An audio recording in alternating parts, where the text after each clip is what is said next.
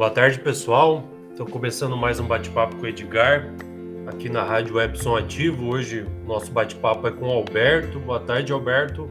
Boa tarde, pessoal. Boa tarde, Edgar. Gostaria que você começasse se apresentando. Uhum.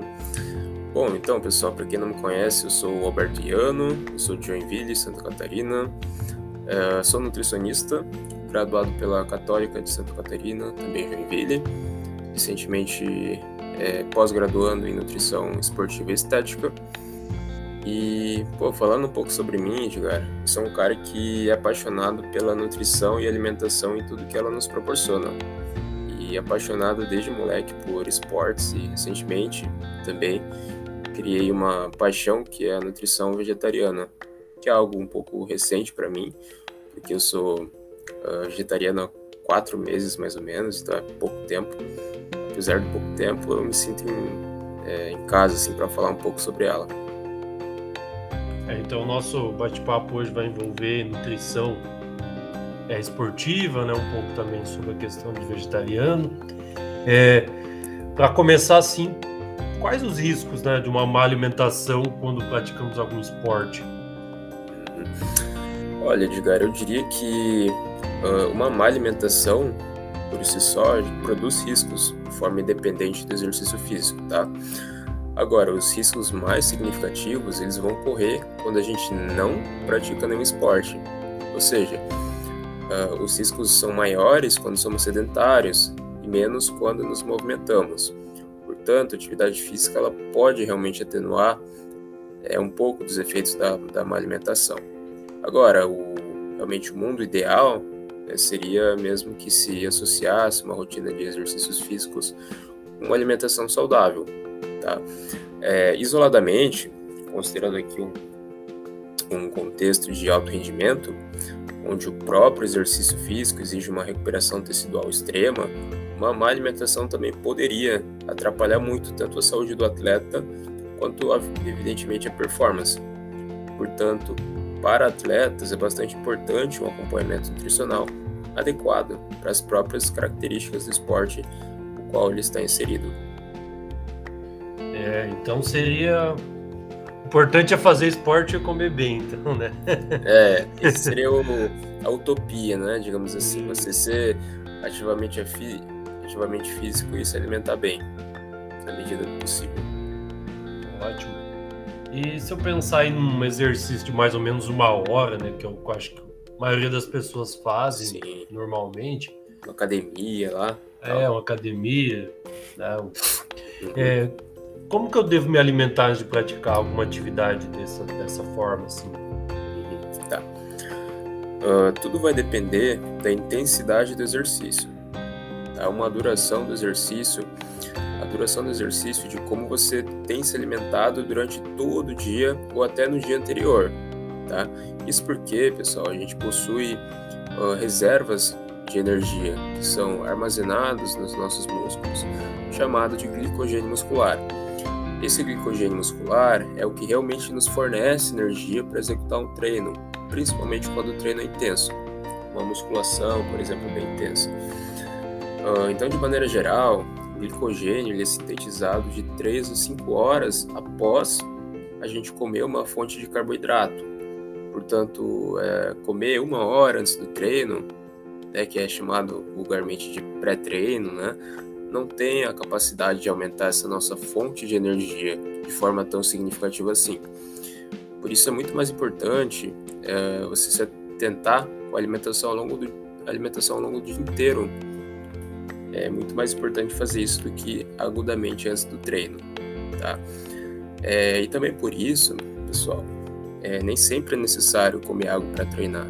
Se o estoque de glicogênio estiver adequado, a gente pode até treinar em jejum, né? Embora alguns exercícios que passem de mais ou menos 90 minutos e que sejam um pouco mais intensos, já não se torne mais indicado tão indicado assim mas para treinos curtos e sem intensidade é uma boa opção o treinar em jejum, né? Algo que realmente é, é muito comum é o aeróbico em jejum, né? Acredito que todo mundo já ouviu falar dessa prática aí. É basicamente um exercício que é feito sem muita intensidade, como por exemplo uma caminhada, né, algo nesse sentido.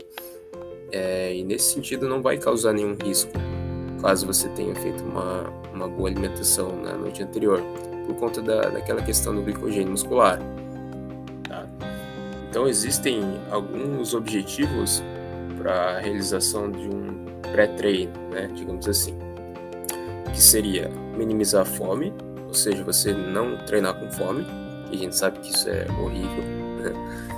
Uh, minimizar os desconfortos abdominais, então isso significa não comer coisas muito pesadas, né? não competir o fluxo sanguíneo do estômago com os músculos. Né? O sangue tem que estar mais direcionado para a periferia, né? para os músculos. E melhorar a performance, quando isso é possível. E quando que isso é possível? Né? Normalmente treinos mais longos, que passam de 90 minutos, onde um consumo de carboidratos antes do treino ele é indicado. É, você falou sobre essa questão de é, tipo armazenamento, né? Você comeu exato, e tal. Exato. É por isso então que, ah, sei lá, final de semana a gente dá uma exagerada na comida, na segunda fica mais difícil de fazer exercício. Na verdade, Edgar, o, a, o raciocínio seria o oposto, né? Fica mais fácil de fazer exercício por conta desse enchimento do glicogênio muscular. É, pensa esse, que esse glicogênio muscular é o nosso tanque de combustível, tá? Então, é, imagina que você comeu uma, uma macarronada domingo de noite. Em tese, segunda de manhã, é para esse glicogênio muscular estar alto. É como se você tivesse abastecido o teu tanque de energia. Entende? Sim. Então, é... não, não faz muito sentido isso de ficar um pouco indisposto para treinar, ter pouca energia depois de comer bastante. Mas isso teria que ver, Edgar, se tu não está comendo fontes que não são carboidratos, como por exemplo muita gordura, muita proteína, que aí não, não seria o, o a fonte né, para encher esse glicogênio muscular. O glicogênio muscular, esse tanque, ele é enchido somente com carboidratos, majoritariamente. Ah, tá. Então pode ser que seja questões de gordura e tal. Porque eu já ouvi algumas pessoas falarem disso, né? Mas talvez, sei lá, come um baita churrascão lá e. Né? Exato. É, essa questão do churrasco é muito interessante porque o churrasco normalmente vem muita proteína e gordura, né? E não muito carboidrato. Então, é, faria sentido, assim, a pessoa não ter muita energia para treinar depois de um churrasco, porque realmente não é característica da, da refeição ter carboidrato, né? Agora, se fosse, por exemplo, uma feijoada com bastante arroz e tal, com certeza esse glicogênio muscular ele seria bem é, preenchido aí. Ah, entendi. Então, por isso a importância também dos carboidratos, né? Que a galera fala tanto das proteínas e. Exato, exato. A gente até vai falar um pouquinho mais para frente, se eu não me engano. Sim. E assim, ó, eu mesmo sou um cara que gosto de não ir com a barriga vazia, apesar que você comentou aí sobre uhum. caminhada e tal. Então, sei lá, parece que afeta até o psicológico, vai me dar fome, né? É, e quanto tempo antes é, é bom eu comer alguma coisa, assim, o máximo, tipo, ah, 40 minutos, uma hora? Tá, essa questão de se alimentar antes não é. Não tem uma resposta certa, tá? É, isso é muito individual, viu, Edgar? Algumas pessoas preferem realmente treinar em jejum, é, outras comendo pouco, outras comendo algo mais volumoso. Né? Isso realmente é algo muito individual. Uh, mas, é, pensando em exercícios aí de, de alta intensidade, de longa duração, por exemplo, é, comer até duas horas antes desse exercício vai ser um pouco mais importante. É, o restante, assim, treinos curtos, não muito intensos, é meio indiferente essa questão. Você tem que avaliar mesmo a sua aceitabilidade. Né? Se você gosta de treinar com barriga mais cheia, isso te faz bem, não te interfere no treinamento, continua fazendo isso. Ah, beleza. Então não tem um, um padrão aí. Não, não tem padrão. Ótimo. É, e quais os tipos de alimento que você indica para a gente comer nesse antes do treino? O que eu devo evitar também, né? Uhum. Bom, é aquilo que eu falei, né? A gente tem que sempre priorizar, a princípio, na maioria dos casos, alimentos de mais fácil digestão, né? como por exemplo uma banana com canela, fatia de pão com geleia, ou mel, melado, um shake, né? realmente algo mais fácil de digestão. Isso vai ser bem importante para essa questão de não se sentir muito pesado. Agora vai entrar naquela questão também da pessoa preferir né, se, se sentir pesado para treinar, que pode acontecer também. Mas via de regra a gente prioriza coisas mais leves. Beleza. E se eu for fazer algo mais, estava falando aí de exercício mais longo, né, como uma trilha e tal, uhum. é, é importante eu me alimentar durante esse, essa trilha ou, sei lá, algum outro exercício aí, né? Tá. Uh, em exercícios longos, se alimentar bem, como a gente já falou bastante, até um a dois dias antes da trilha vai ser bem importante. É aquele glicogênio muscular ele deve estar cheio para que não falte justamente combustível para essa trilha. É, então a alimentação nesses dias que antecedem a trilha deve ser rica em carboidratos. Ainda durante a trilha é realmente recomendado que você se organize e leve alimentos e água para consumir na própria trilha a questão de quantidade ela vai depender muito da, da duração da trilha, né? A gente até nota que tudo depende da nutrição, né? Mas tudo bem. A, a, a hidratação, essa questão da hidratação e se alimentar durante a trilha também é bem importante. Tá? É, aqui vou dar alguns exemplos a gente utiliza muito como os intratreinos né, no, no, no esporte uh, bisnaguinha com melado, mel ou geleia de frutas, isotônicos, seja um caseiro ou um comercial, gel de carboidratos, um pouco de água, frutas secas ou frutas in natura, ou até sanduíches mais naturais. Beleza. E, e, tem algum risco de uma prática? Eu imagino que tenha, né? De uma prática esportiva assim de grande duração, se eu não estiver bem nutrido, né? Exato, exato. Assim, toda prática esportiva de uh, grande duração, ela deve ser de fato muito bem planejada, muito bem treinada, se for um caso aí de algum esporte específico. Uh, aquele nosso tanque que a gente falou, ele é um tanque de combustível, mais ou menos. Então, ele é finito, né? Ele não é infinito. Ele vai acabar uma hora. Né? E quando a gente fala de exercícios longos, é prudente imaginar que uma hora esse glicogênio vai acabar e a gente pode ficar sem combustível. Por isso que é importante se planejar e levar alimentos e água para que haja uma nutrição adequada.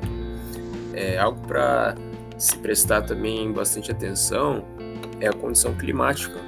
A gente sabe que quanto maior a temperatura e maior a umidade relativa do ar, mais fácil é a gente desidratar, ou seja, perder água e eletrólitos. Uh, e num cenário como esse, é importante a ingestão de líquidos de maneira frequente, aliado a sódio e potássio. Caso contrário, a desidratação ela vai acontecer e a depender da porcentagem da desidratação, isso pode resultar em casos bem graves. Mas para ficar hidratado, não precisa ser só água, né? Eu posso consumir outros alimentos. Uhum. Olha, a questão de alimento é, é bem é bem. tem que tomar bastante cuidado, tá, Edgar? A nossa principal fonte de hidratação realmente vai ser a água, vai ser o indicado. Porém, a gente tem que se atentar também, não somente à água, mas aos eletrólitos. Né? Porque no suor, nesse processo de perda de água pelo suor, a gente perde sódio e potássio, principalmente. Uma pessoa sem sódio e potássio, por mais que tenha água, ela não vai funcionar direito, digamos assim. As nossas células elas não vão funcionar direito. E aí o risco também de alguma coisa mais grave acontecer, ela é bem, bem importante. Tá? Beleza. É, você falou ali no começo que você está processo aí, já, já é vegetariano e tal, uhum. e também já faz exercício há um tempo. A alimentação vegetariana ela tá, tá suprindo e supre as necessidades de quem pratica exercício físico, né? Tem aquelas ideias, né? Que ah, vai faltar se você trabalhar mais pesado. Vai faltar proteína, né? Isso. Tá.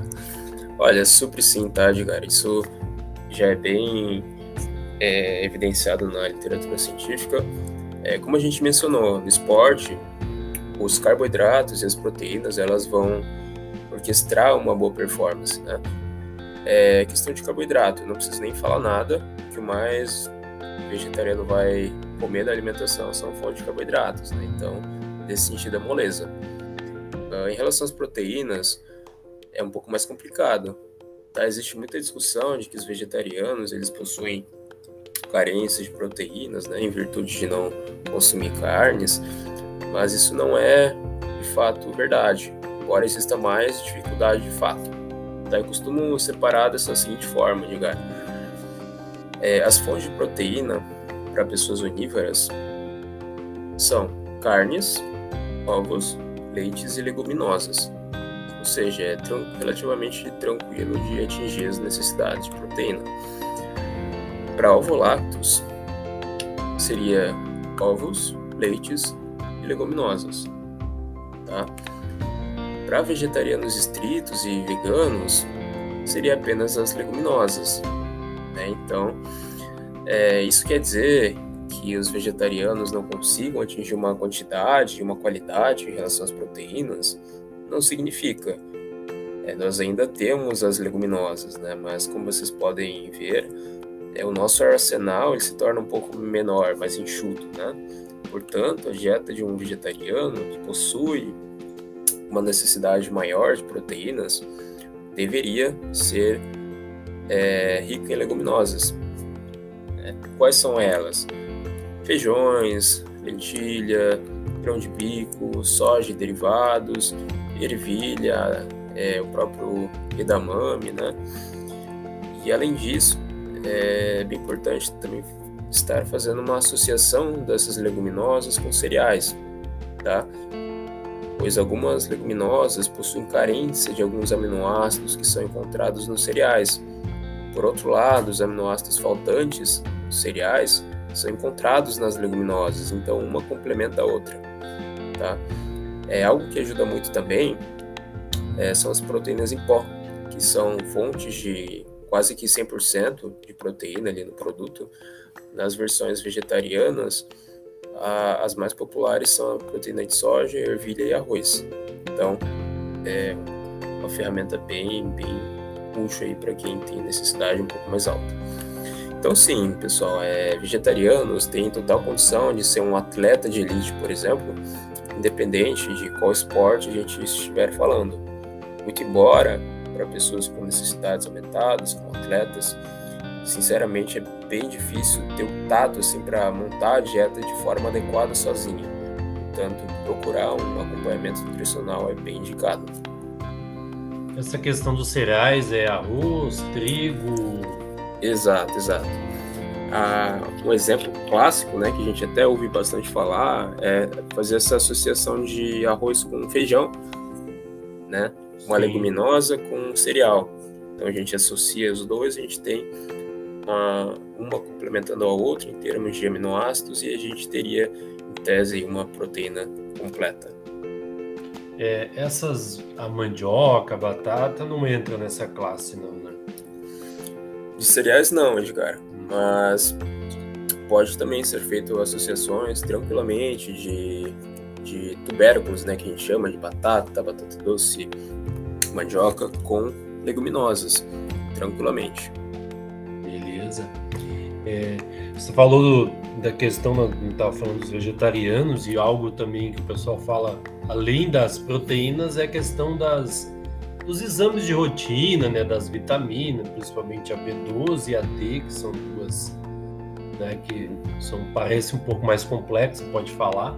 Qual é a importância dessas, dessas vitaminas, né, esses exames de rotina no geral, estar em dia para ter uma melhor performance nos exercícios? Tá. Olha, a importância realmente é muito grande, né? Não somente para vegetarianos, mas para todos, né? Todos nós estamos, independente de sermos vegetarianos ou não, em riscos possíveis para deficiências nutricionais. Isso é algo bem comum, tá? Parece que não, mas é bem comum. Uh, então é por meio dos exames que a gente consegue de fato ter uma noção acurada se o nosso paciente está tendo alguma deficiência nutricional. É, alta performance e deficiências nutricionais elas não conseguem andar juntas.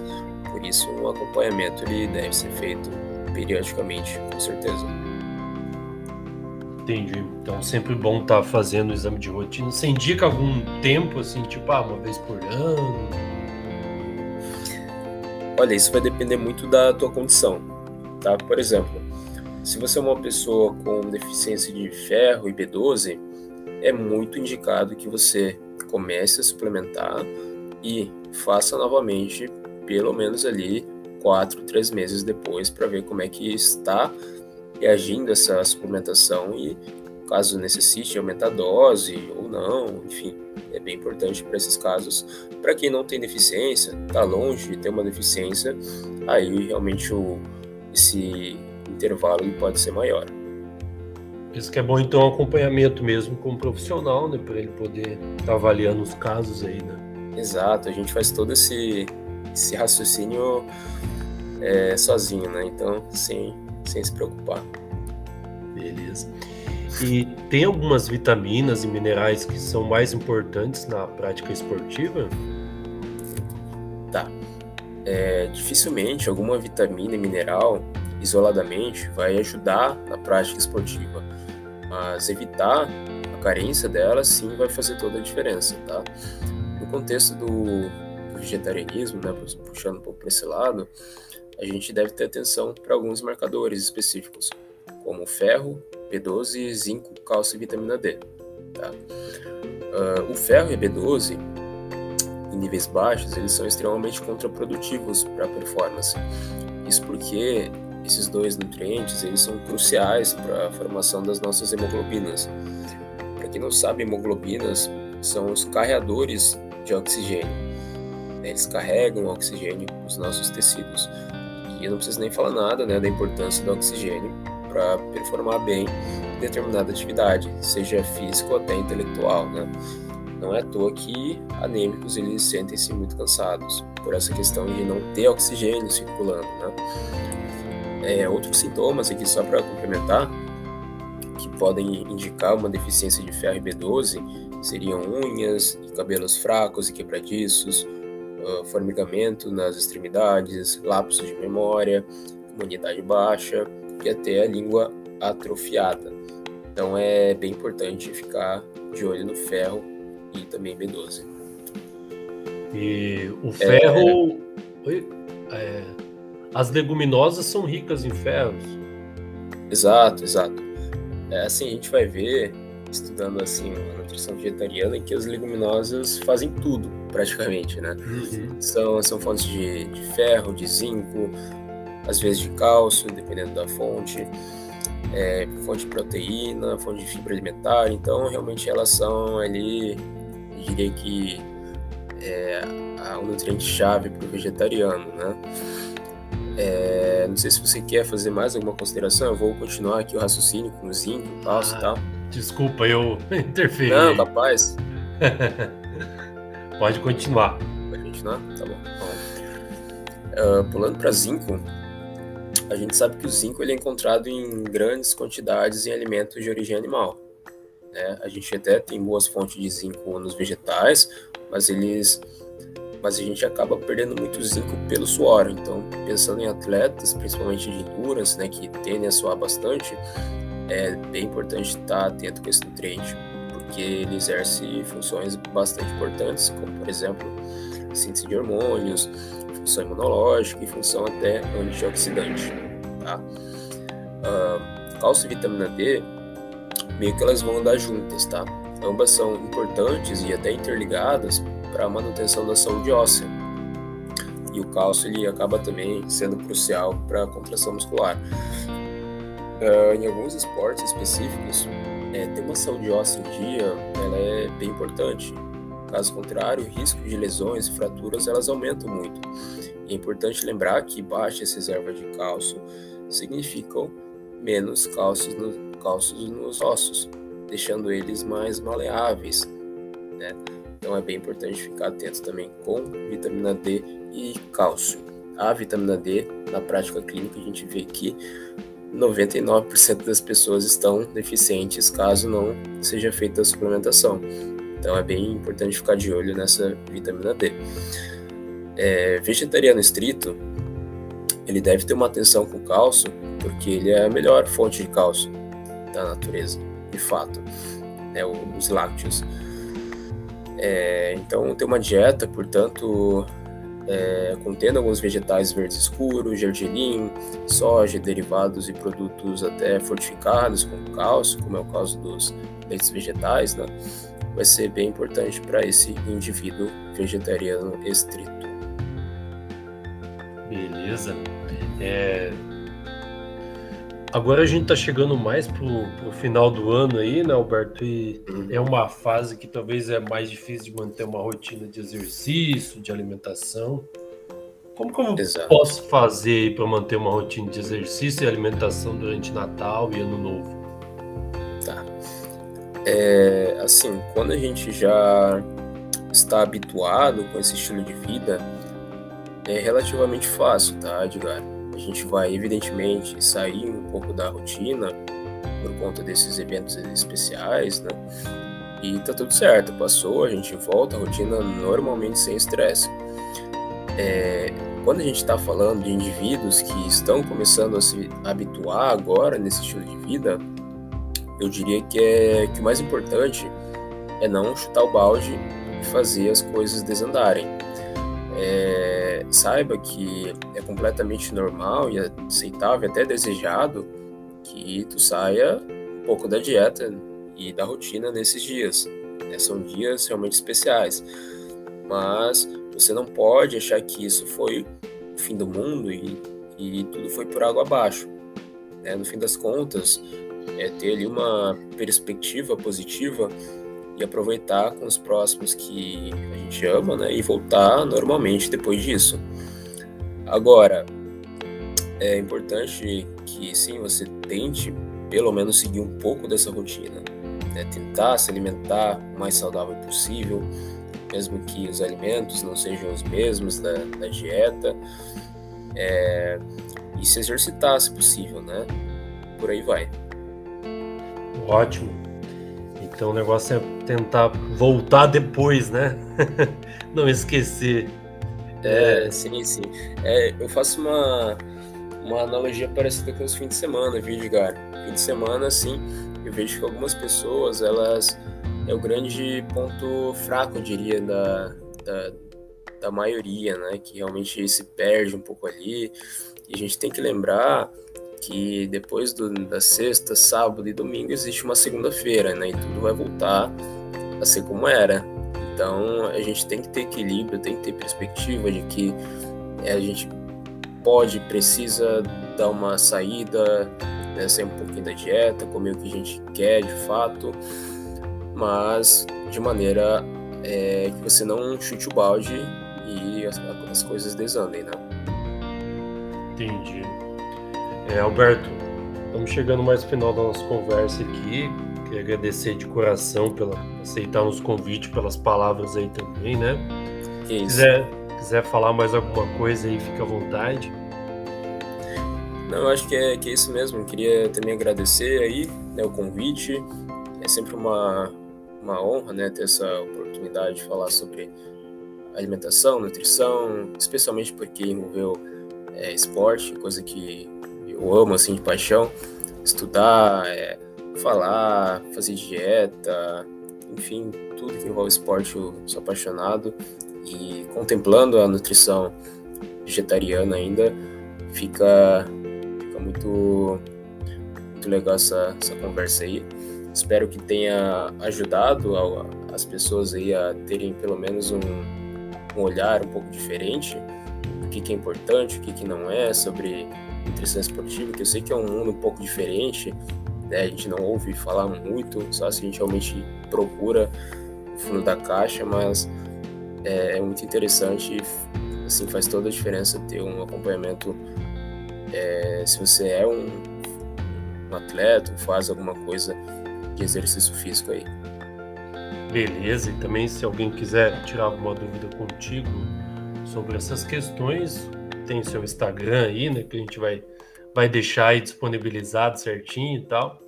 Exato, exato. Quem quiser ali, eu até faço bastante postagens assim de, de dicas, de é, receitas, enfim, frases Então, fiquem à vontade de visitar meu Instagram, é, mandar direct, enfim.